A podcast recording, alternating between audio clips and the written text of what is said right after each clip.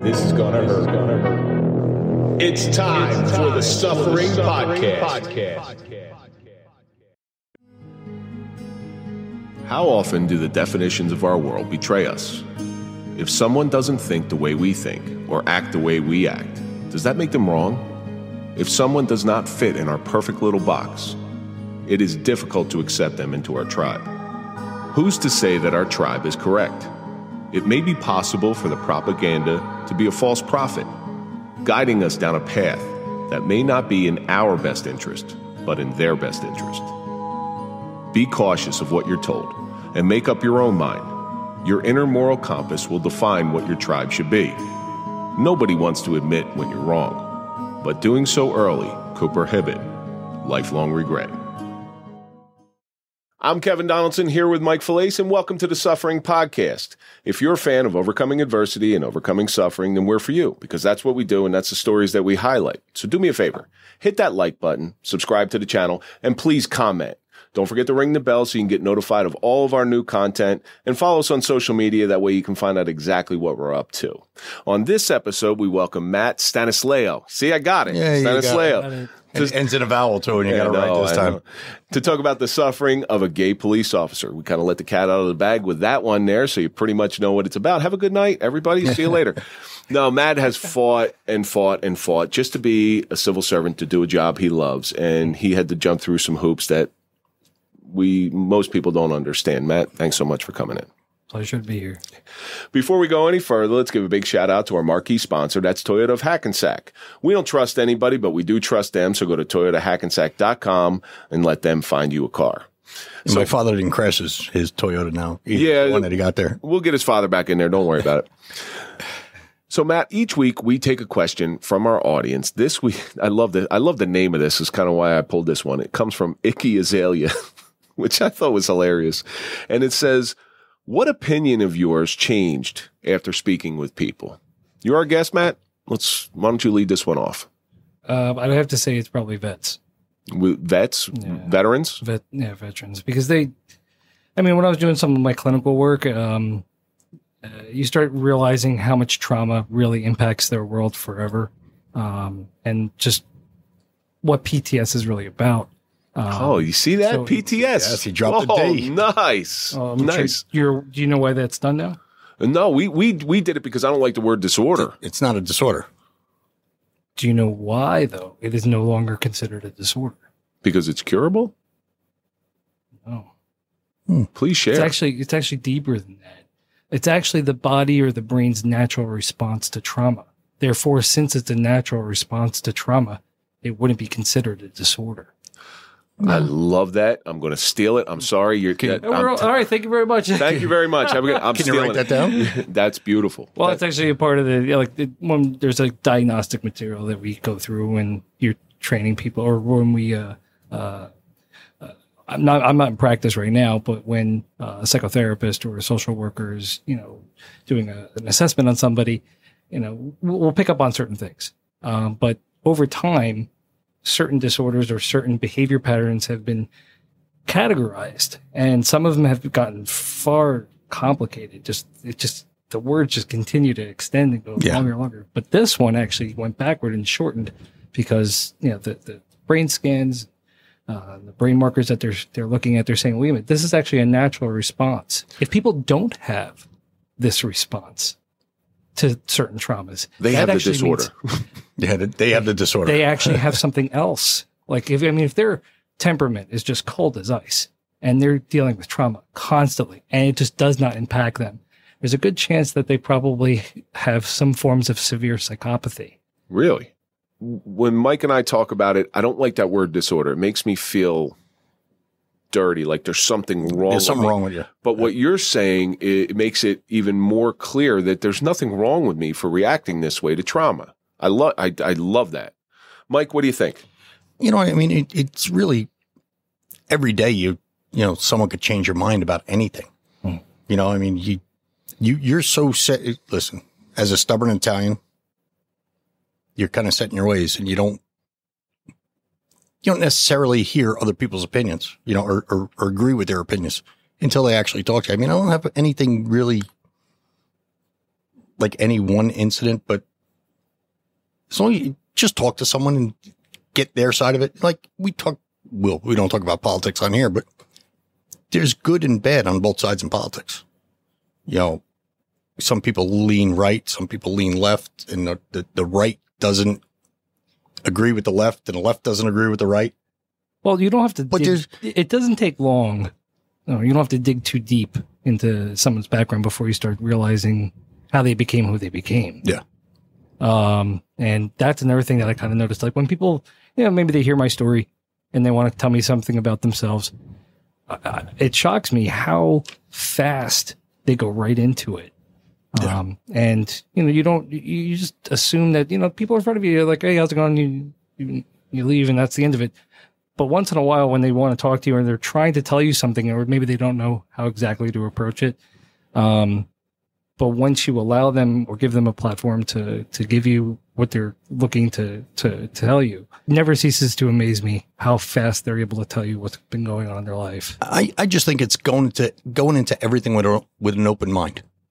You know, like I said, you, you, you have your set principles. Someone else has other principles. Just listen. No, it's opinions versus beliefs. Yeah, exactly. Okay. So I've heard this many times. I didn't. I wish I made this up, but there's a there's a big difference between an opinion and a belief. Beliefs are really difficult to change. Opinions can be changed. That's why I try. and- Uh, there's very few things in this world that I have a belief in. I have a belief in my family. I have a belief in God. I have belief in these things. My opinion on how to What about me? What? Oh, You you- never believe in me? I have uh, lots of opinions about you. Yeah, no beliefs no beliefs. Um, but but I love sitting there and having a discussion with somebody because I can do it civilly. Uh, Uh, because I, I want to hear their side of the story. It's kind of a challenge where if I'm trying to make a point, I'm going to try to change their mind civilly, and I want them to do the same with me. And you, that's how exchange of ideas happen. For me, po- I- not the the post traumatic stress. So initially, when I was trying to figure out what was going on in my brain, I always thought my post traumatic stress was a reaction to thinking I'm going to die and not dying. And I was I was very steadfast on that belief that that's what post traumatic stress is. Mm-hmm. Going down this journey with this podcast and speaking to as many people as we spoke to with post traumatic stress, I found out that it's so much deeper than that. It, it, every aspect of your life, from how you grew up to what you did growing up, can affect who gets it, who gets it bad, who has chronic, who has you know uh, complex. It's there's so many different facets to it. For me to tell everybody and, and openly tell everybody that it's thinking you're going to die and not dying. It was very irresponsible of me to say that because it's so much more. Well, And know- that's what's that, and that's through talking to people. You actually said that to me on episode nine, if I'm not mistaken. Yep, I did. That's the first time I heard it. I did, and I, I, I, I strongly believe that. Now I have an opinion, so I changed the, I changed my outset. But that came from talking to so many different people with Oh, yeah. this, with this no longer disorder thing. See, it's not a disorder, people. I was right. I just Well, I mean, like the other thing we learned through Gene, right? People don't commit suicide. Yeah. So our vocabulary has changed over the course of this show. You don't commit suicide, you're lost to suicide, or you take your life. You don't commit. Su- you commit is if you say commit suicide to somebody who has a family member who took their life, it's like it's a get bad word. very offended. Yeah. it's not midget, it's little person. We learned that You know, on we, this show. our friend, we got a little person's friend. That's that's a very very offensive word to them. sometimes it's actually even personal to the person who um they, they don't have a preference one way or another and they'll tell you it's okay you can tell me one or the other um but i always leave it open uh whenever talking to somebody who you don't know just like, tell me how you'd like me to, re- to refer to you Yeah. Well, that yeah. So I I, I did that. So Ashley, Ashley, um, you know, we we obviously made a connection through Mark. I still Mark don't know Hedger. what to refer to Ashley as. She's it's her. It's her. Ashley, I'll tell you what I refer to Ashley as. I Friend. refer to friend. She's my friend. She's a friend. She's my friend. ju- just Ashley And and you know what? I I support whatever she wants to support. She knows that I don't believe certain things that she believes in, but that's good. We have that open dialogue. I don't want to speak to myself all the It's, time. it's not for you to believe in what she believes in. her our bel- so I, I could tell you uh, what we disagree with, and that's transgender going into female sports. That's what I disagree. I, I disagree on because it's biology at that point. It's not what you believe you are, but that's my opinion. That's my opinion, and it's hard for me to change because I, I have a lot of statistical information on that one. But anyway, Icky Azalea, That had to be the longest. that was a that was a long one. The, the That was a good, social fun media one, Icky Azalea, thank you so much for sending that one in. Keep sending in your questions. We will try to get them on the air. So I've I've been hearing about you for good, the better part of a year through Mark. Um, he's like, oh, you got to talk to this guy. He's got an amazing story, and we were able to connect, and we were able to bring you in. And I want to thank you so much for sitting down with us. Oh, it's great. I'm glad. I'm and now that I'm listening to your podcast, I'm kind of hooked too. yeah. Well, that's what we do. We we're like uh we're like a bad commercial. we just get in your you know it's like by Menon, you know. or, or Before you know, you'll be singing one eight seven seven cars for kids. Cars you know, for you can never forget that Oh song my god, I know that. I know the phone number off the back of my head. So, Matt, I want you to tell our audience a little bit about yourself. Obviously, we kind of we kind of threw it away in the title of this story, but I want I want you to tell everybody who you are.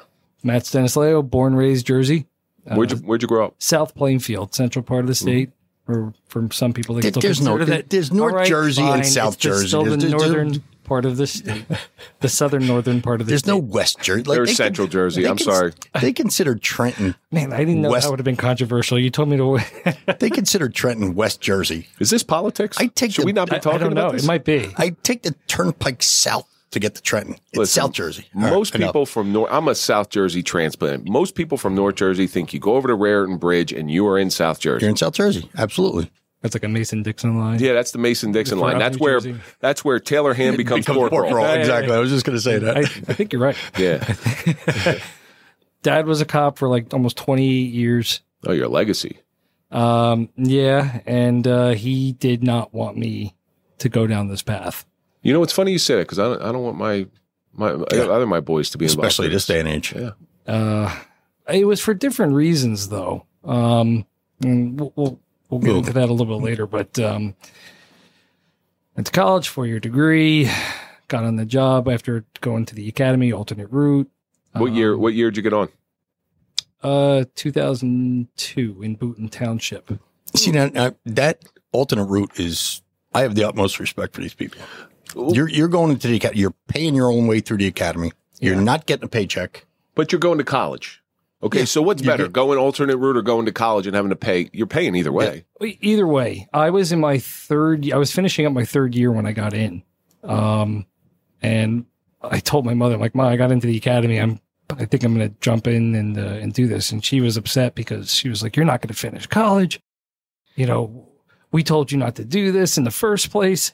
And I said, "Mom, I'm going to go back to school. I promise you. I only got like 18 credits left. Trust me. I'm gonna, I'm going to do this." But this isn't like you're going to. f- You are going to follow a dream somewhat. I don't know if this was your dream or not, Yeah. but it's not like you're taking a risk. You, you're you're into as long as you're not a screw up.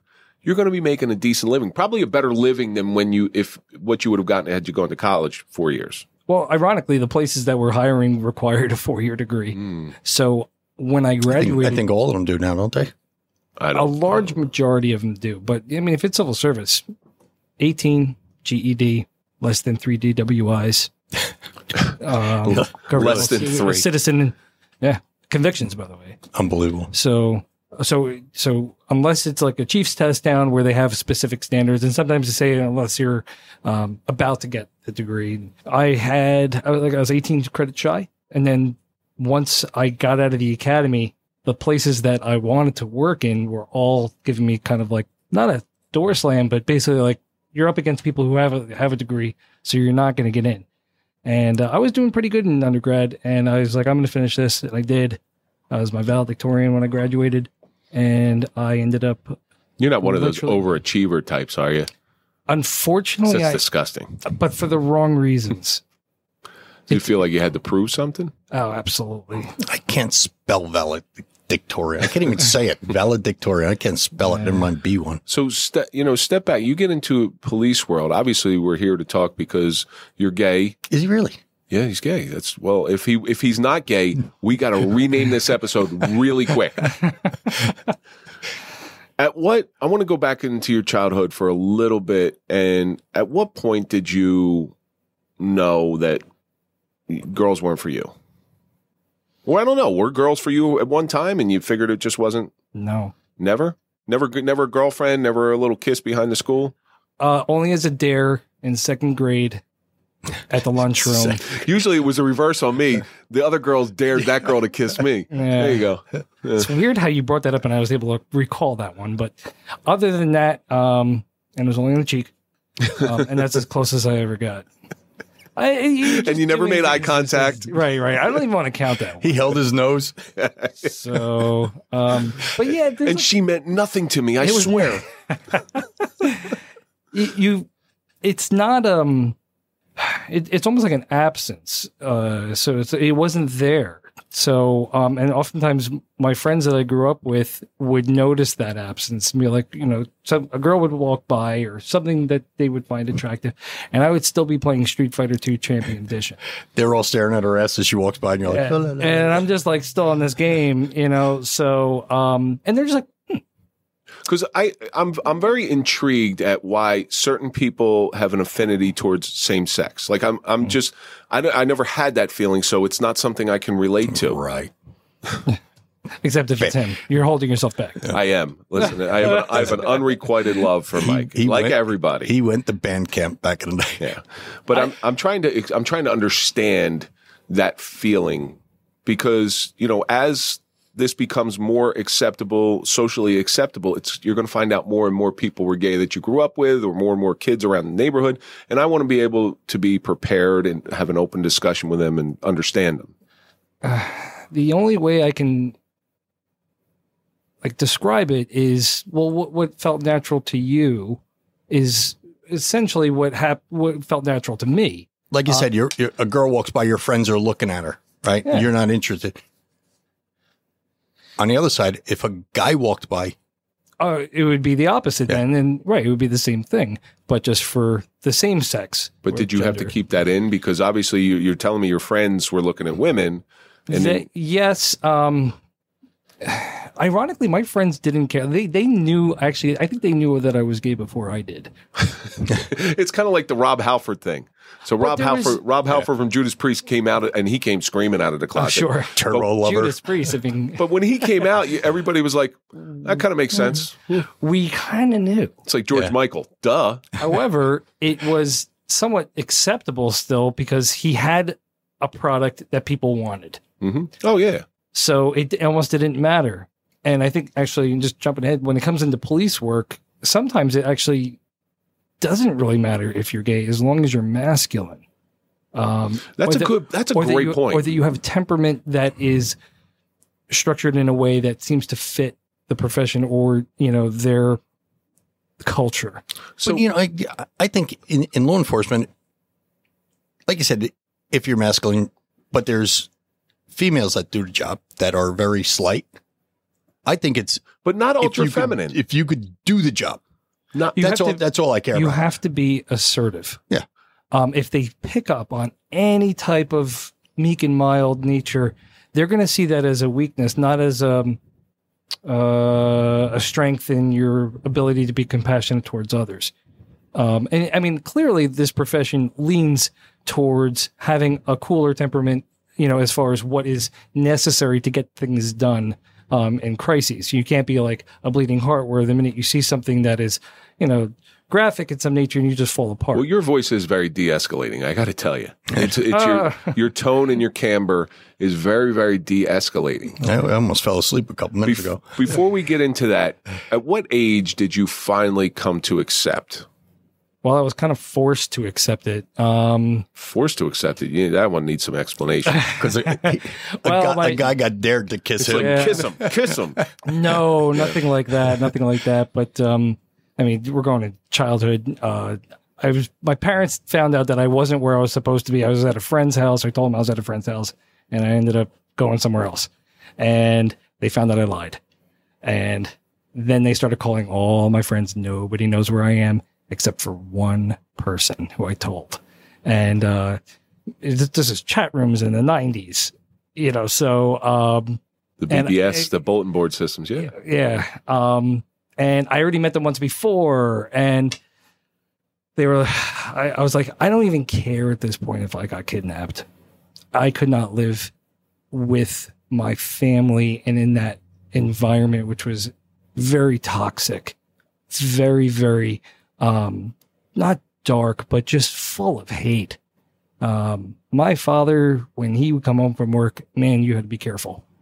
Just the things that he would say, um, you you you really had to kind of like watch everything. Like, where can I escape to? How can I pretend I'm not here? Like hiding in a closet, literally. So you're doing things um, that um, you wouldn't ordinarily do based on the fact that your environment is all of a sudden managing a crisis at any given point. And he would say things the, mo- the most racist and homophobic things. And keep in mind, when I was like seven or eight or nine years old, I really had no idea what the words meant. I did not know who the words really were connected to. I would see him watching Eyewitness News.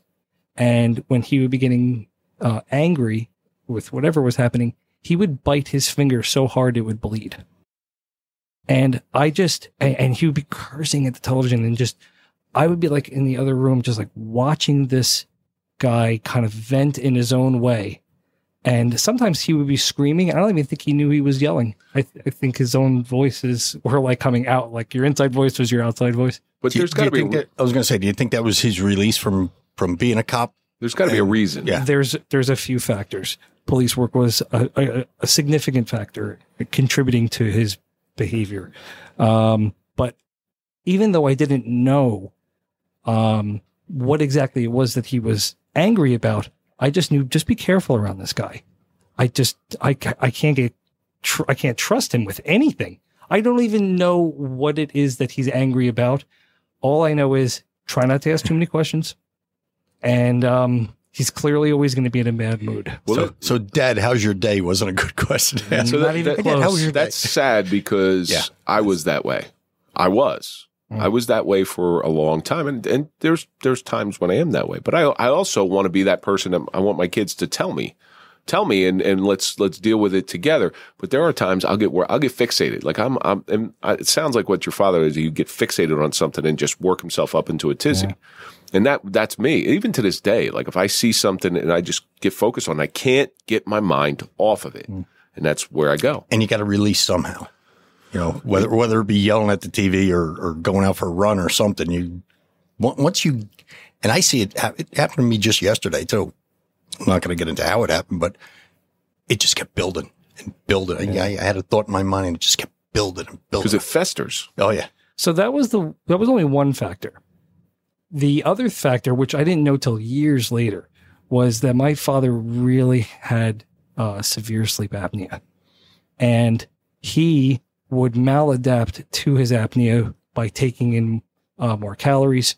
Uh, he ended up well at one point just before I was born. He quit uh, smoking, picked up food, and it just compounded. And then he had all these comorbidities, which developed into type 2 diabetes, which was starting to get out of control. And sleeping disorders with police work are not uncommon based on the fact that we have constant disruptions with our circadian rhythms. So that compounded with the fact that he had uh, undiagnosed apnea um, would just create this little monster. So he had like an addic- addictive personality, kind of. Like, what, did he drink or? No, he wasn't much of a drinker, um, but he definitely. And I don't want to get too clinical, but like his mood dysregulation, like like where he'd be up and down, and like the anger moments where you, you if you if you came in and, and at the wrong time, you might you know catch a catch a swing. But as a as a boy, knowing something's going on that's that you're you're you're uh, different from what your friends are looking at, that had to be horrifying. Well, that's why I was like, he is. I am never, ever Gonna come out there. going to tell him anything um, about me. Um, no black people could come in the house. Definitely no gay men. I I I Um, I, I dealt with that too. All right. So, I, and I'm like, okay, sure. The other thing was don't get a girl pregnant. And I'm like, oh, thank God, I didn't know I got that one down. Not a chance, Dad. You know, Dad, fine. These Deal. rules. Deal. that was probably the most um, shaping of of when I felt most comfortable to come out or not come out, and I didn't. And then my my friend is like, who ended up telling my parents, uh, "Yeah, I know who, where Matt's with, who he's with, and these two guys they met on the internet, and he's gay." So Your friend outed you? She, She. Um, it's she. always a woman. It's always a woman. well, Root of all evil. I told her originally, I said, if something happens, Here's where I am. here's where I am, who here's who I'm with. Father's complete denial, thinking that I was, you know, brainwashed, it's just a phase. just a phase, and um, it wa clearly it wasn't. But he was in, in in a position where this just is not possible. Um, It's funny. See, be- your, your father said, "Don't get a girl pregnant and don't bring black people into the house." The rebellious me oh, yeah. would have got a black girl pregnant. but it's you know what? There, there is something to that where it's like, you know, if you told if you told me that you know don't touch the stove, it's You're going to touch it. Right. I didn't even think about the stove being there until you mentioned it. Well, it's hard for a parent to wrap their head around, and and when and Mark and Ashley are in here, we talked about this because I believe their parents are saints. What they put their parents through is is uh, things of nightmares. But when you have a child, you just want the best life for the child. And you got to remember, our parents grew up in an era hmm. where homosexuality was not a very popular thing, and it was a very difficult life. I rem- I recall this. I've said this many times on this show. My grandfather, who I believe was a very enlightened man, said hmm. he he says don't be hard on pe- on gay people and I'll tell you why because they didn't choose that lifestyle it's a very at the time it was a very difficult lifestyle and you don't choose a difficult lifestyle you don't make your life harder life's hard enough and I always thought that was a, was a very profound thing to say and this was this was a guy who grew up you know he was born in 1913 so But You're- know, just just getting back to one thing you said, the parents want kids to live their best lifestyle, right? that is their best lifestyle Or the path of Is least is it- resistance. is it I mean, the- there's a few. Is it the parents' thought of a good lifestyle, Yes. or is it the child's thought of a good lifestyle? it is always the parents thought of yeah, a good lifestyle exactly. they live vicariously or they already have been around the block once or twice and know like hey if this if you choose this this is what you're going to experience. If you choose that this is likely what you're going to experience. I mean growing up in the 80s my parents clearly saw what was happening throughout the aids epidemic and just how marginalized lgbt lgbt but particularly gay men were going through. Um yeah, we talked So- about that because AIDS was a gay gay man's Yeah, disease. exactly. right. It wasn't really till ryan white story kind of hit that you oh know Oh my god I the- forgot the- about Ryan White Oh, I mean, there, there's certain things that if it happens to certain people, then all of a suddenly now it's in your backyard. Now it's something that matters. Greg But until Louganis, remember the Olympic yeah. diver? But Greg Louganis is gay, Johnson, though, right? all of these Yeah. things. Greg all Louganis people- is gay, but Arthur Magic. Ashe, Arthur Ashe was another one. yeah. Um, the guy who played Predator. I don't know his name. I know what you mean. Yeah. Yeah. He he did blood transfusion, and all of a sudden, everybody got real scared because hey, as long as it's kept to this sect, which isn't a popular Yeah. sect at the time, it's okay. It's okay. Right. It's not a big threat. But then when it became a big threat to the the masses, now you're like, oh shit. Now it's us. Now it's us. So your parents found you at this house. Yeah. Uh, well, I had to go to uh, a local police station to be uh, picked up and then brought over Well, back home. how old were you at this point? I was like 16. Yeah. Wow. So Knocking socks with two guys. That'll happen. no, I wasn't. Oh, you just hanging out? Yep. Is this air quotes hanging out? You were No. just hanging out. No, it was just, it was Was, literally. was it hanging out? nothing like that. Nothing like that. I wanted to be like I didn't want to be in my neighborhood or close by because if I was, then you would be found out. So, you know, one of the things that I would always try to figure out is how do you out yourself far enough away from home so that you it won't come back to bite you or that it can't find you. And it just so happened, you know, my Your play best lane plans. I, I I was actually at work that day. I worked in a tuxedo store and I left early.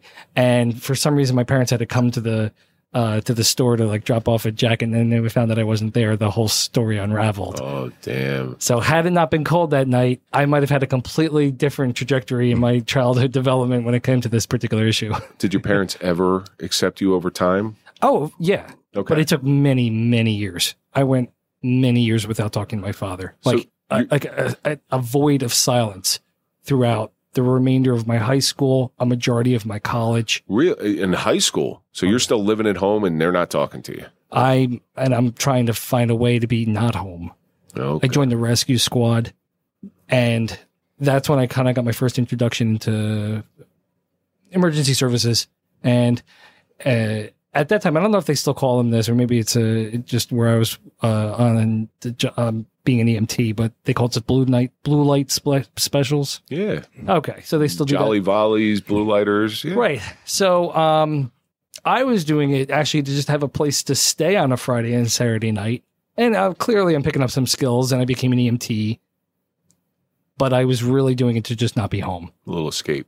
It, wa- it was escapism, but I was at Safe least doing it adaptively. I mean, there's a lot of people that don't, and they they struggle with it. and They go through the throes of alcoholism and Yeah, drug addiction. absolutely. Was there ever once that, that internally you said, God, if I could just change this about myself, Of my course. parents would be more accepting? Absolutely, And did you ever try? no. Um, Or was it a rebellious thing? You're like, well, screw you. I'm not trying at all now. it, this has nothing to do with rebellion. I mean, why would anybody put themselves through Yeah. this? No, no, I'm not But- saying I'm not saying it's about it's about rebellion. No, the fact that if you have this in you where you say, if I could just change this one thing, my parents would accept me a little bit more.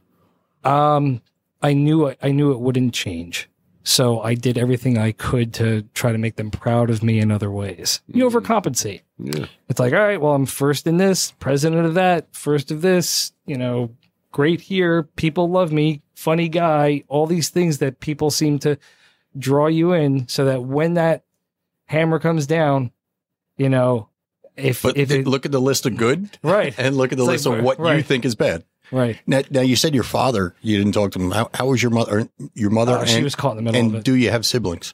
I do. I have one sister. She's uh, three and a half years older than me. Was she a little bit more open to it?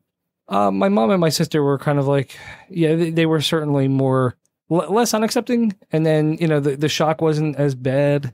Um, Yeah, uh, his, but, his but my father really went through a tough time. his, his sister felt safe bringing her friends over. Then I think oh, I she's think, off the hook. I think every parent has had a conversation at one time, whether they like to admit it or not. You know, you have a baby boy or a baby girl, and you have your spouse there. And I know me and my wife have spoken about it. I'll, I'll tell you very openly and honestly. It's like, well, what if he's gay? And I remember my wife asking me that question. I said, as long as he's not a Yankees fan, I'm cool. I'm Yeah. good. I'm good. Sports. You know, Because a I- Yankees fan will get him thrown right out of my house. I think I think every wife asks that question. Yeah. When, when I had my son, my my ex wife said, you know, what if he's gay? I said, still gonna love him. yeah. It's my son. yeah, What was that movie? Corky Romano. but a lot of I mean, you know what though? Unfortunately, a lot of parents do say that, but deep down, some of them don't. They're going to say that to their friends, like, "I would always love my kid."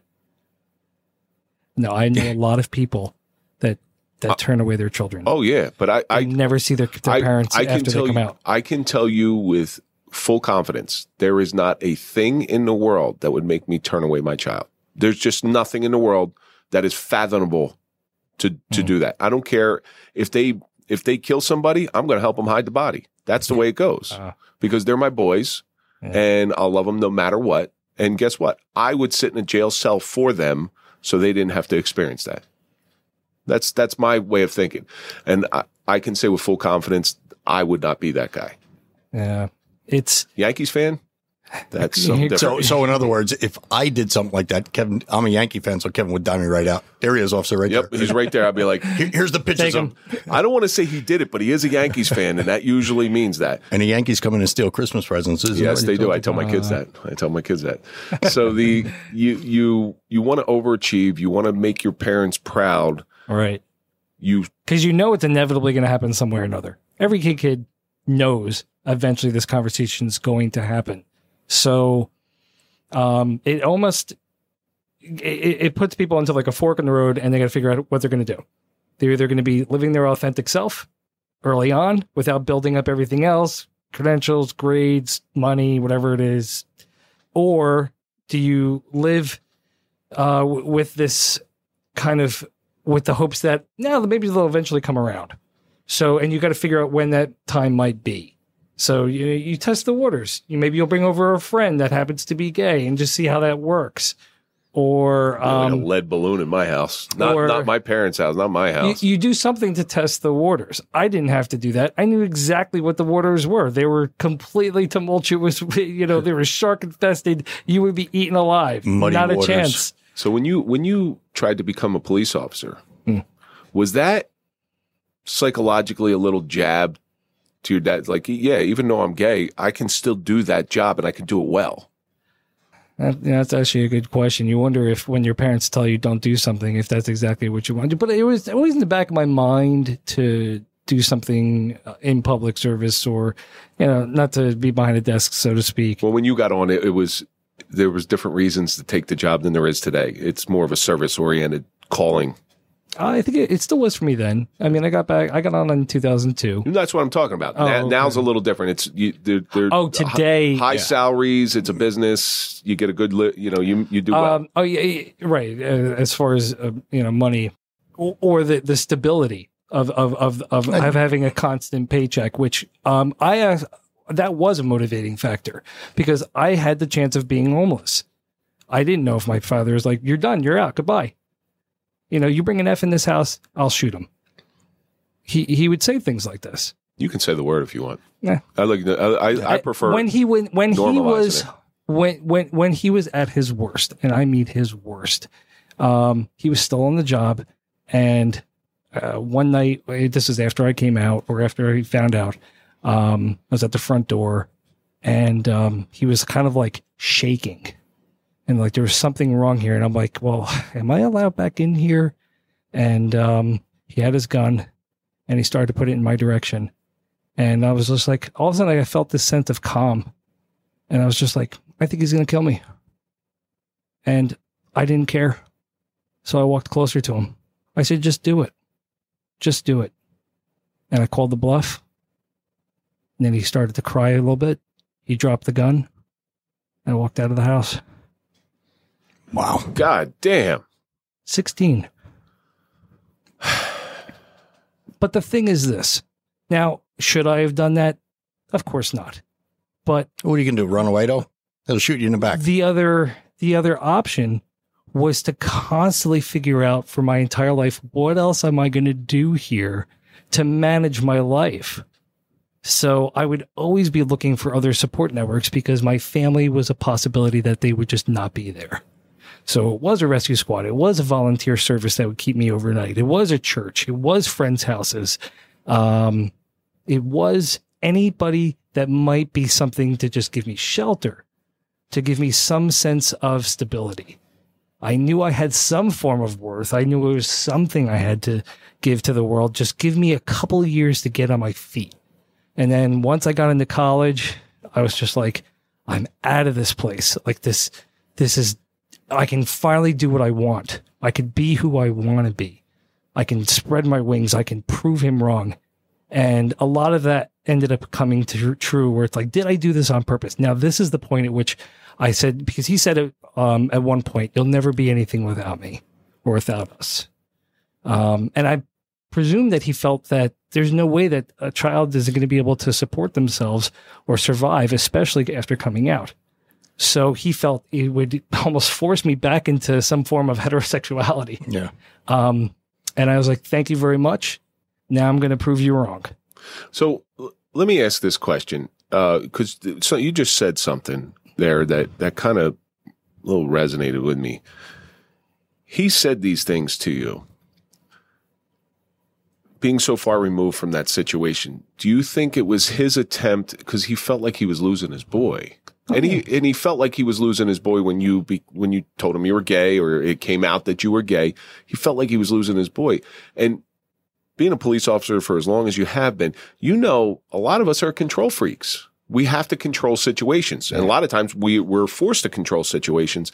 He was a police officer, just to give you some compassion. I'm not excusing his behavior, but you know, he thought he was losing you and he, that was his last ditch effort. And he probably didn't have the tools that you have in order to deal with Oh, it. he, now that I look back at him, like he has so many other things going on, ex- minus me being gay. There, there were so many other problems he had going on with his health. Um, and I wish I knew back then all of those things, like what was happening to him. Um, and and I would have been, maybe a little more sympathetic. I would have been his a lot more compassionate. Yeah, yeah absolutely. Um, and he just then when I finally when I graduated college and I, I got on the job immediately, it was it was just like four year degree. Got it. I get I get a call the next day. Did he finally go, Hey, maybe this gay thing isn't so bad. It seems to be working out really good for Matt. he sits me down, um, and he's like, "We need to talk." And I'm, you know, we we we broke bread, but um, and we went back in time to when I was like seven or eight or nine years old. Um, when I first started telling him, you know, what is it like to be a police officer, or maybe I would want to be one one day. And keep in mind, a nine year old. Right? Um, he said, "Son, if you become a police officer, you are going to see things that most people never should see, and you're going to see some of the worst in human in, in humanity. Then you have to leave police headquarters and meet the public." Damn, that's there is no truer statement Yeah. than what your father just said. But for a nine year old to hear that, like, what the hell are you talking about? Yeah. What does that mean? Crabs in a barrel. Right. So, I, but I remembered it. So he told me that again. And he said, You have to be very careful. I didn't want to become who I became. And I used to make fun of people like you. I used to eh, all the all the guys in my department did. We used to make fun of gay cops all the time, especially the ones that were straight. So I'm like, now is this that was one of the most ignorant statements I ever heard. But what he really meant was it's the temperament that they were really going after. It's the, the hypermasculinity that is required. It's almost as if your sexuality doesn't matter as long as you fit the image and could do the job. Well, if you think about it, so you like I s- like I said before, you have a very calming, de-escalating voice. You know, in the gay community, there are certain gay men that roll their asses and are effeminate. You know, you know what I'm talking about. So, can you imagine? I don't, I don't, I don't want to. I presume he thought that that's would inevitably be my Yeah. destiny or that's You what get I, a sachet You're down pulling street. over, you're pulling over a car and you're saying it in an effeminate voice. Nobody's going to take you seriously, and it was probably a real fear of his. Hmm. Um, it would be a switch. Like all of a sudden your voice would elevate and you'd be gesturing with your hands more and say fabulous twice. you know, say fabulous quite a bit. right. The, these are fears that were uh, he, he had to see not happen over time in order to accept that it's okay. I have a, a masculine No, when- son. once he once he got through that, worked through his own issues, because whatever was wrong in your relationship seemed to be a lot on it was on him. Once he worked through that stuff, was there any any type of regret in there that he reacted the way that he did in certain scenarios? Fast forward, um, his his health was really bad. Like he, he had a very damaged body from Declining. um, uh, from just runaway diabetes. Um, he had toe amputations, then a foot, then a leg, and I'm watching this this person all of a sudden be piece by piece taken away, and um, at at the worst part when um, he had an infection in the other leg, um, our family really started to have a crisis because um, we're now talking about do we just let it go and allow him to have comfort care or do we fight the infection? Um, you know does he even know what's going on? Because at this point he's in assisted living. Um, and i went at it with my mother. I'm like you have to tell him what's happening to him because the medication that he's taking we have to figure out whether or not it's going to be for long-term care or whether or not he's going to get comfort care. Oh, because if we do comfort care we let him go. Yeah. if we do the other and we do antibiotics, we have to take him off of that and then st- go in this other direction. So you get this whirlwind about, you know, biology, medicines, the human body, what's possible, what's not, how far along is he, all that. And um, she goes, Well, I'm not going to tell him that he needs the other surgery. I'm just going to tell him that you have to go for a doctor's appointment or something. And then, like, you're going to let him wake up with no legs? Wake up with yeah, exactly. I'm like, so I had to become a man, like really be the father, be the man of the household. And uh, I sat him down, or he was already sitting down at that point, obviously. And I think he actually already knew what I was about to say. And just slowly, I was like, Dad, you know, you have this infection, and um, if they don't remove it um, in the way in which it has detastasized, um, you're going to die. So the alternative to doing that and letting this thing ransack your body, which will be extraordinarily painful because it's going to, the infection is going to get into your bones. Um, the only way to do this is to remove your other leg. And just, he was crying and crying. And I'm I was crying with him and I was holding his hands. And I said, I'm to be with you this entire time. And that's when he opened up and he just apologized for everything. He said, Matt, it wasn't worth it. My entire life of hate, like I just, it wasn't worth it. Just if there's anything you learn from me, I just don't want you to become me.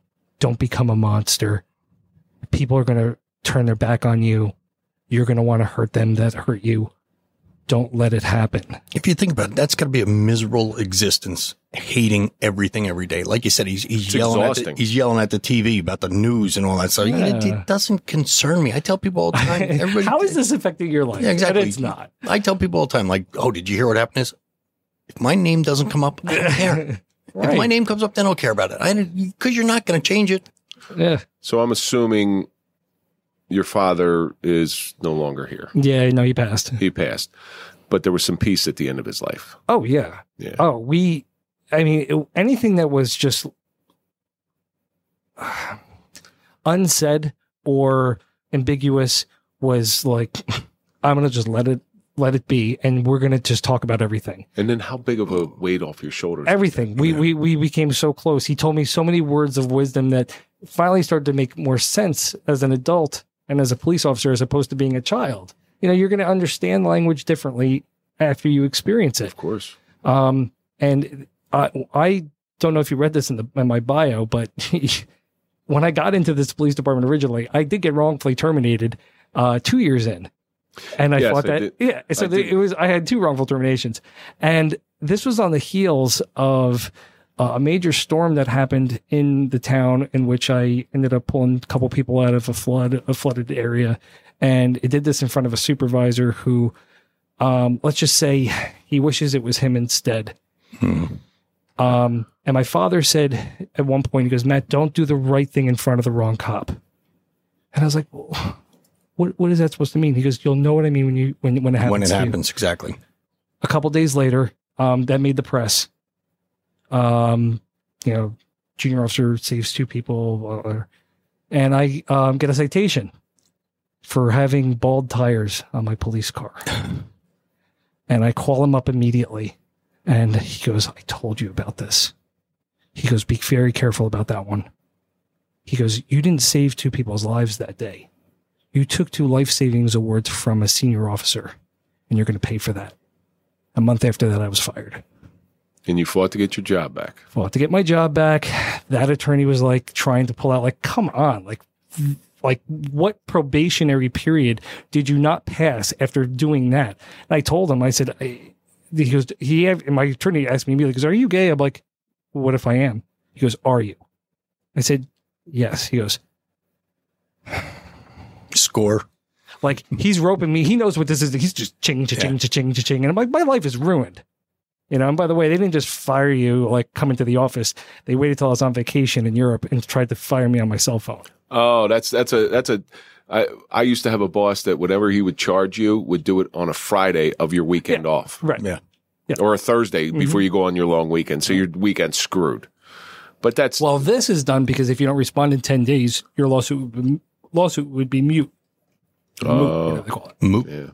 So, you mean to tell me that was a coincidence? Probably not. I had that lawsuit in in four days or less. Well, so it, it's a lot like this for, for people to understand. If you want to pull over a car, Mm. if you're an officer with half a brain, you're going to find something to pull that car off over. Yep. So if, If they they're if they're operating, they're violating. correct, if you if they don't like you for whatever reason, they don't like you, whether it's you're gay or whether it's you know your certain height, whatever it may be, they're going to find something and they're going to try to make it stick. So what that does, because I spent my whole career like this, it builds up anxiety and it sits right about here. It's a killer. Yeah. And, you know, I used to throw up before I went on patrol. And when I was on patrol, it was fine because of the anxiety of the most inhumane people in the world. And then you go hit the streets. That's, that's one of the, the, the best lines I ever heard. You're going to see the worst of the worst things that people should never see. And then you're going to go hit the streets. Right. Like, damn, that is a profound statement because that's the truth. So he, he knew these things and he was like, there's no, anybody else who knew who I was. I'm his flesh and blood. He goes, he's not, he's going to continue to do this. I just don't want you to go through this. And he, after that wrongful termination, he goes, just, you have to get out of there. But what also happened is that that chief talked to every other chief in the area, told them what he did, and they knew that this guy is going to be looking for a job soon. And they're like, we're not going to touch this guy with a 10 foot pole. Yeah. We have no idea why you did that to him. Clearly, you're not going to get away with it. But you're now a marked man and you're damaged goods. So it ended up having the adverse effect in cementing me into the department. You know, even if you said casually, you know, if it's if you don't feel like our our culture here is working out, we would understand. No, no, no. They just said let's go after him, and if we can't, and they started running out of time, they did this instead. But see, now you get your job back. And I started a ten year long campaign to try to get me c- to continue to quit. so that you get your job back. I would think I would think that okay, you beat them once. There's no way they're going to touch you again and get spanked twice. But apparently that's not so because of the arrogance. There's in in the older police there was very There's no oversight. a lot of lot of What they, arrogance. wh- who they think that you know? They it- think once they're you have- God. once you have 25 years on, even if I do get jammed up, a scoop before it really gets Yeah. bad. I always call it fuck you time. I got 25 years. Something happens. Fuck you. I'm leaving. But I think that the problem with this, did you go after them personally or just after the department? No, I didn't go after any after anything. I, I I went after my job I'm get just my saying. job yeah. back. I mean, you, you just sued to get your job back. A the the first lawsuit was for a wrongful termination. Um, the second lawsuit for the second wrongful termination was for wrongful termination and sexual harassment because you needed. I knew what was happening to me, uh, but I wouldn't have been able to prove it. I would have needed needed um, more more evidence, if you will, to show what's been happening behind the scenes. Because I, I'm not blind, I'm not dumb. I know what's happening. You let certain things slide. Certain things are just horseplay. Other things are definitely mean and mean spirited and trying to hurt you and trying to get you to feel uncomfortable. Um, but I knew I needed more time to eventually get to that type of complaint To and build up a case. to build the case. You, was did you ever get any pushback with one of your two lawsuits where people are saying, "Oh, he's pulling the gay card"?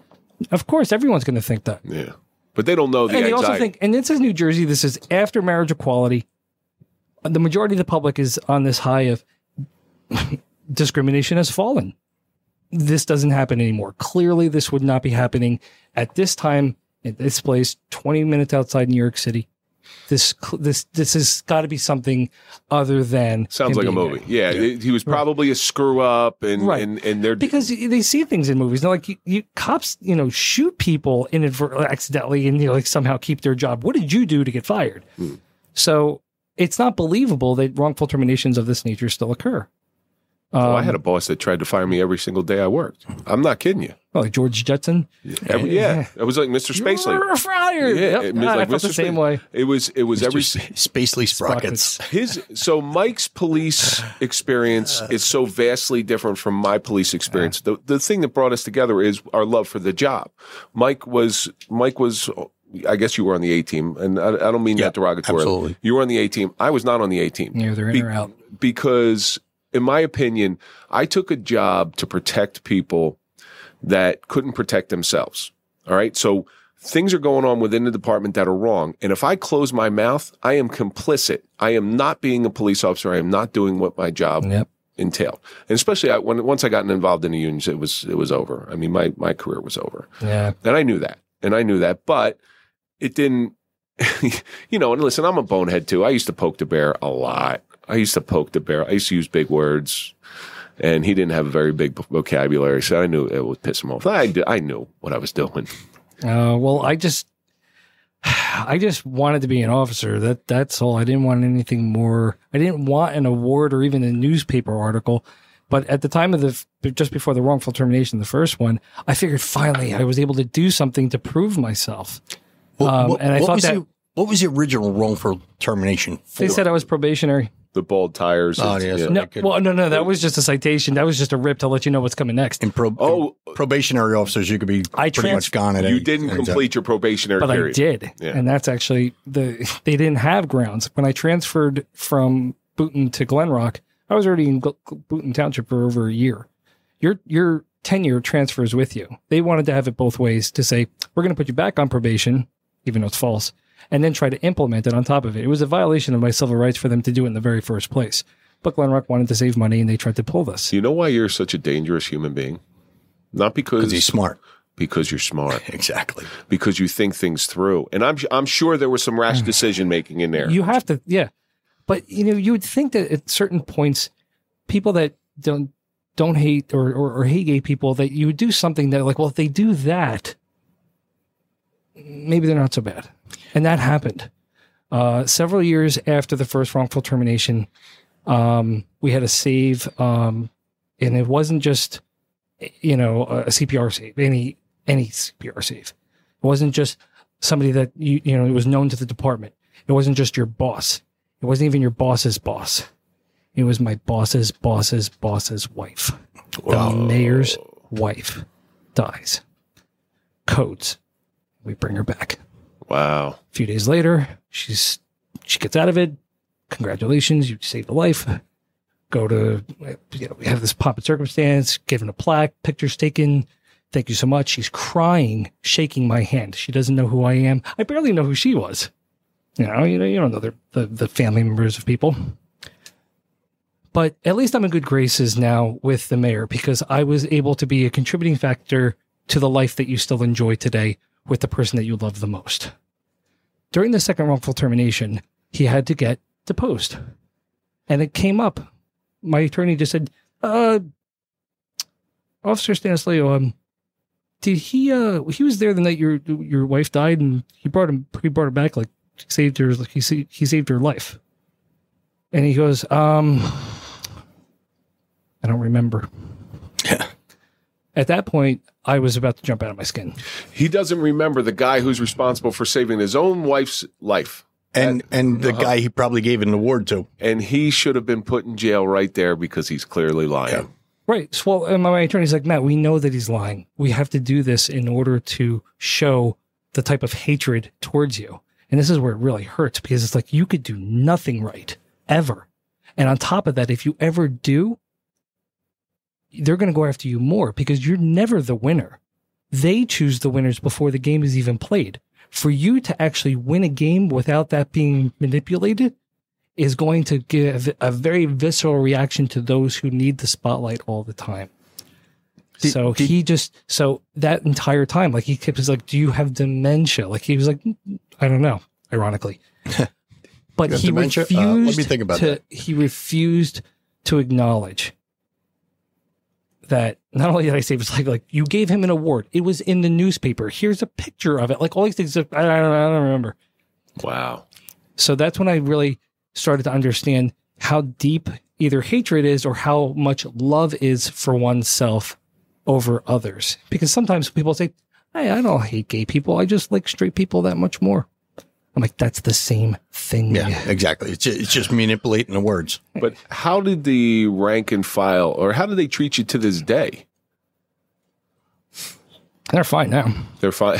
They're No, tired of getting afraid. spanked by a smart man, smart Well, guy. no, the, the, the whole administration was f- retired or was forced to resign. One was put in prison. I saw that. I mean, the head and shoulders of the department were off in a year and a half. So um, that created this huge vacuum. You gave hope to everybody else who was Everyone at that was stuck in middle management was all of a sudden going to rise to the top, and anybody who thought they were going to be stuck in the ranks for until they retired, all of a sudden they had an opportunity for promotions. So, not that I'm a hero, not that, that I did that, but that's what ended up happening. Open doors. And That's what it did. Wide open. did anybody finally come up to you and say, "Thank you, thank you for standing up"? Not inside the police department that I can remember. Some people in the like like the public The community. um, they say like you know good good for fighting them you know and giving them back you know what they gave to you and I I said I why are you thanking me They're like because I would never be able to do something like that. I said how could you not? You're, Stand everything up for yourself. no, but everything was taken away from me. I was given nothing, nothing. And I guarantee you were scared shitless the whole you time. You can't get a job. You can't get work. There's there's nothing. Every you're you're you're a pariah. So I sold my story, if you will, to Columbia University, and I told them this is what they did to me, and this is how they're trying to get away with it because they give you one question to try to get into the school for uh, social work, and it was um, basically why should we let you in? I said, well, let me tell you a story. I got a little story for you. And they're like, and I had no idea that I was going to get in, but I, one of my friends said, no, that school's going to want you. You're going to get in. And I did. And I ended up getting into another school, uh, teachers college for a side if I wanted to jump on that track too. But I ended up just doing social work at this time. So, So you're still currently on the job? Oh yeah, 22 Yeah. years. 22 years, you're coming at the sunset of your career, but it sounds like also that you set yourself up for a nice little gig that I think you're very aptly suited for Hmm. after retirement. Doing podcasts. Doing podcasts. That's right. one, one- one question I have though, being being a gay police officer, did you always feel that you had to prove yourself every day, or did you feel like all eyes are on you, or is like you know, see, In the could- could beginning, you like in the beginning, you could say you know I that, knew- that's that fat cop over there, that's that this cop, that's a gay cop. Uh, in the beginning, yes, but then after I was fired after, you know, putting my life at risk and saving two people, I knew automatically there's nothing I'm going to be able to do to achieve what it must be to be heterosexual. That's such a privilege. So the first 10 years of my career was just treading water.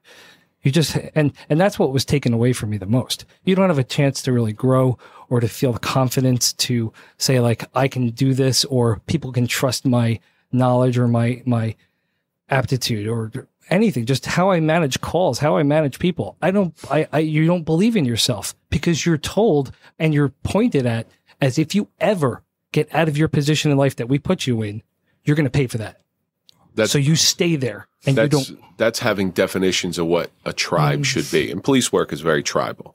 All right. I have blinders on to what it- the possibilities are. This is what a cop should be. And if anybody that steps outside of what my vision of that is, they're going to be rejected. And that's, that's most, that's most police departments. So it's, hmm. but it's a wonder, it's, it's a wonderful thing that you're able to overcome this stuff and rise above it. Because listen, the cream always rises to the top. So does scum So, yeah, you know, there's there's a my lot. father's the one who told me that one. Write that one down too. Yeah. oh you're taking my lines bro Yeah, I'm taking. Oh, I'm, actually you're not even they're not even mine these are my father We're, we're God still rest we're, we're- good. Your father can't blame us then because we're stealing all his Yeah, lines. yeah. oh my god so how how you, you really did make your father proud.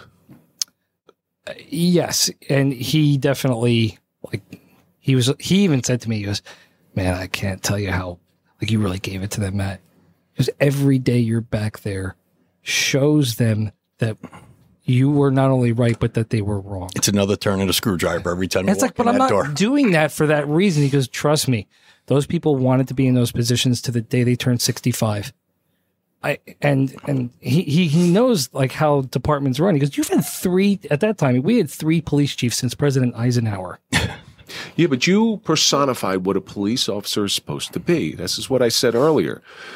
Your job as a police officer is to protect people who can't always protect themselves. You step in there. You step in front of that that danger, that hazard. A lot of times police officers have a tough time doing that for themselves, and that's what you did. Hmm. So every good attribute that I think a police officer should be, the basic attributes, you should be courageous, even in the face of enormous odds and adversity you overcome it. You face it. You do use courage. And that's what you did. So I don't care what you do when you go home. You, to me, from what you just told me, personify everything that a good police officer should be. Well, thank you. It- it's what you do inside that door. You know, Correct. once once you go into headquarters and go out for your shift, that's like you said. That's the I don't, test. I don't care what you do Yeah. when you go home. You know, Yeah. nobody knows what goes on behind He closed ca- doors. believe it, don't let him fool you. He cares a little bit more what happens when you go home. He's going to ask you questions after. so we're coming to the end of this thing here. Anything you want to plug? oh, um, Besides Kevin, Oh, will you stop it? I get that from Nick. that, Okay, stop. you know, I if there's like one thing that the world should know or that cops should know is that you, you know, you don't have to have a disorder in order to talk to a, a, th- a therapist, Oh, I know that all too well. um, and that you can do routine maintenance in order to kind of keep yourself in a way that is structured and that you can kind of get take stock of your life. Um, because a lot of times you just grind and grind and grind, and you don't even know that the changes are happening until something that's so clearly obvious just hits you. Um, Well, you get your oil changed in your car, even though it's running fine. Same routine- it's- maintenance. Yeah, it's a, That's what it that's a very good. that's what I was going to say. I mean, you, you had to go through a lot of stress in your career. Did you talk to people about it? Uh, well, I had therapists Yeah, at the time. that's what I'm saying. Yeah, I didn't one, wanna get- one of them, when when I was going through my um, uh, the second wrongful termination, I he you know was helping me through it. And he's like, "Well, "Tell me what you're doing to cope." And I said, "I I applied to Columbia University School of Social Work and Columbia University." It's a little different from what he's used to hearing. And he goes, "Um, well, any other schools, Matt?" And I was just like, "Nope." so he's like, "This kid's gonna jump off a bridge the minute he finds out he's getting rejected from these schools. I got accepted into both." So he's like, "This is the time to celebrate," and I'm like, "Well, I'm gonna." Start studying because I have no idea what I'm doing. So, So, like I said, we're coming to the end of this thing, Matt. This is this has been a crazy and amazing story. Yeah, unbelievable. One of the things I always like to ask all of our guests that come in here: You've gone through this life. you've, you've been wrongfully terminated, attempted, discriminated against, grew up in a household full of hate and full of bigotry. and love. It, it- that's I think I think all of it was an underlying love thing, but it was just exhibited in the wrong way. You've experienced an enormous amount of suffering. What do you think it's taught you? it can get better if you give it time. Um, just you have to find your way. Most kids are, most people in general that feel lost, and there's a lot of kids, a lot, a lot of adults for that matter, just feel lost, and they're just looking for something to orbit around, and they just can't find it. If you can't find it, don't let it. And then you think you found something. If it's hate or if it's people being pit against each other, um, that's not the answer. Don't find something else. There's got to be something else other than having an adversary in order to function or to have some form of uh, identity. You know, it really you, you need to really dig. And for me, it was not just police work, but it was advanced clinical work to, to help people that are at risk. And you know that found me in the middle of the midst of of all this trauma. But and I've never been stronger. But just find it and don't go into those those easy easy outs of just hate. Well, you know what it is? I, I think there's people that, that don't like themselves, so they have to cause drama and controversy just to bring people down to their level. It's what we spoke about tonight on Instagram Live. It's exactly the reason. Matt, I can't thank you enough for coming in here. This has Oh, been yeah. this has been great. That's been a lot of fun. Told me some stuff that widened my eyes. Oh, Yeah, that was that was pretty good, man. That was pretty good. Well, maybe next time we'll we'll go into some psychology. I don't think you want to get inside these two. Yeah, no. Maybe right. yeah, you got that right. Let, let's keep it like this. All right. And that's going to do it for this episode of the Suffering Podcast. The Suffering of a Gay Police Officer with Matt Stanislao. That's it. See, I, I, I'm I'm doing good. I'm You're getting doing better. You studied. And as always, let's think about all the stuff that we learned here. Opinions change through civil discussions. A job is more about attitude. Compassion is needed the most for the uncompass- uncompassionate. Don't do the right thing in front of the wrong people. The cream always rises to the top, but so does the scum. But most importantly, courage is being afraid, but going and doing it anyway. That's going to do it for this episode. Don't forget to go to popple.com, look for a digital business card, put in the code TSP20 at checkout for a 20% discount. Follow us on all social media that's Instagram, Facebook, TikTok, uh, LinkedIn, Clapper, uh, Facebook. Follow Mike at Mike underscore Failace. Follow me at Real Kevin Donaldson. And of course, follow the Suffering Podcast. We will see you on the next episode.